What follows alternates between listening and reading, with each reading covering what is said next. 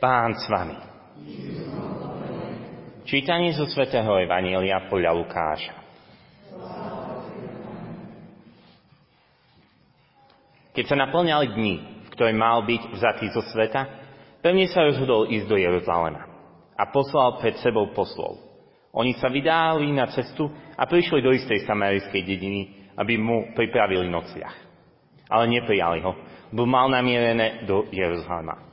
Keď to videli učeníci Jakub a Ján, povedali: Páne, máme povedať, aby zostúpil oheň z neba a zničil ich?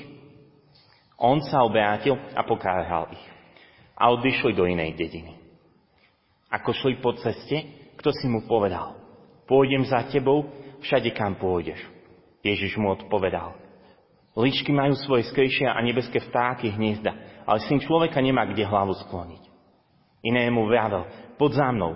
On odpovedal: Páni, dovol mi najprv odísť a pochovať si otca.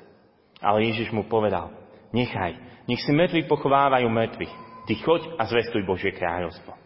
A iný hovoril: Páni, pôjdem za tebou, ale najprv mi dovol rozlúčiť sa s rodinou. Ježiš mu povedal: Kto položí ruku na pluh a obzerá sa späť, nie je súci pre Božie kráľovstvo. Počuli sme slovo Pánovo.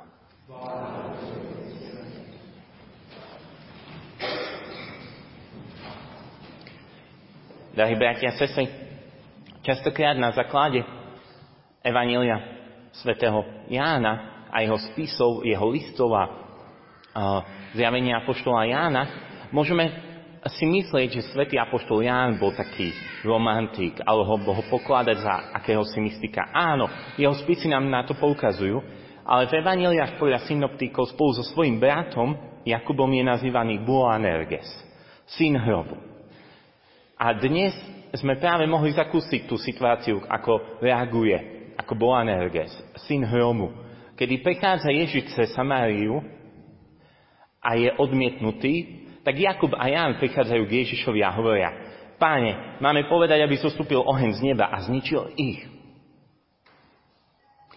A práve zostúpenie ohňa z neba, ktoré ničí, je úzko spojené s Eliášom, o ktorom sme počuli v prvom čítaní.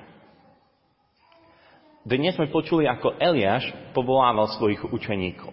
A práve tento Eliáš trikrát v svojom živote zvolal oheň z neba, je nám aspoň toľkokrát zaznamenané v písme, kedy prišli jeho nepriatelia a pokusili sa ho zajať, on zvolal oheň z neba a zahynuli všetci, ktorí boli jeho nepriatelia v tej situácii.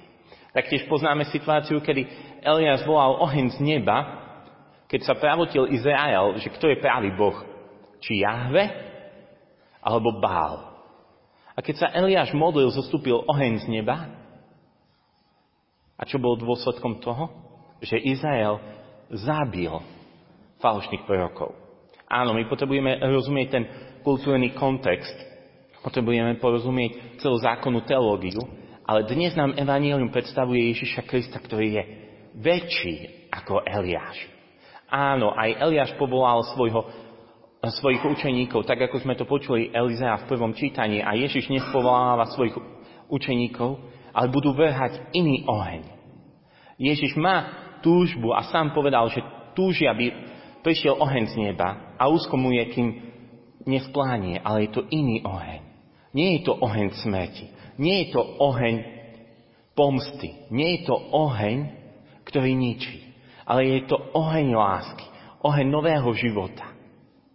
Je to oheň novej nádeje. Veď Ježiš neprišiel, aby hriešnik zahynul, ale aby sa obrátil a žil.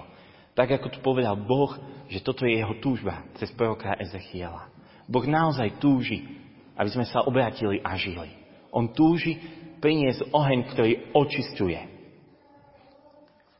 No my častokrát, tak ako sme to počuli v druhom čist- čítaní, sa medzi sebou hryzieme a žerieme a preto sa ničíme navzájom. A niekedy dokonca chceme na to použiť aj Pána Boha. Pamätám si jednu situáciu, udalosť, ktorú mi hovoril môj známy kňaz, priateľ, ako bol na misiách v Rumunsku, a kde pred niekoľkými rokmi bolo veľké sucho a prešli ku Slovákom, ktorí Žijú v Rumunsku, potomkov Slovákov. A oni žijú z pestovania kukurice. Kvôli tomu, že tam bolo niekoľko týždňov sucha, tá kukurica vyschla a už vôbec neprinášala ovocie. A tak sa začali modliť títo misionári, aby Pán Boh zoslal dážď, aby táto obec netrpela hladom. Modlili sa niekoľko dní a nič sa nedialo. A potom sa pýtali, že prečo to vlastne je tak. A do mysle im prišla myšlienka, že Boh zošla dážď vtedy, kedy susedia dovolia, aby padlo aj na kukuricu suseda. Ak sa hryzieme medzi sebou a častokrát na to použijeme aj Pána Boha, len aby požehnal mňa, aby prišiel len na mňa dážď a druhému uškodil, pohryzieme sa navzájom. A keď sa začali takto modliť, aby naozaj padal dážď aj na hospodárstvo suseda, tak zrazu prišla búrka a prišiel jeden pán, ktorý niekoľko desiatok rokov sa zaoberal pestovaním kukurice a povedal tomu misionárovi, kňazovi, že on pestuje niekoľko rokov kukuricu, ale ešte ne, nezažil to, aby ožila suchá kukurica. Boh chce zoslať oheň. Boh chce zoslať svoje požehnanie. Ale nie ako konkurenciu, nie ako rozdelenie a nie oheň smrti. Jozef Ratzinger, neskorší pápež Benedikt šestnásty, keď komentuje dnešné evanjelium, tak poukazuje na prepojenie práve zo ôsmou kapitolou skutkov, kedy Ján už spolu so apoštolom Petrom sa znova nachádza v Samárii. Kedy bolo prenasledovanie cirkvi, tak kresťania sa rozlišili do celého sveta a došli až do Samárie. A nastala taká situácia, že zavolali apoštolov. A bol tam vyslaný Ján a Peter. A modlia sa a zostupuje oheň z neba. Ale iný oheň. Oheň Ducha Svätého. Nastávajú ďalšie turice v Samárii. Boh už poslal Jána, aby priniesol oheň nádeje a lásky.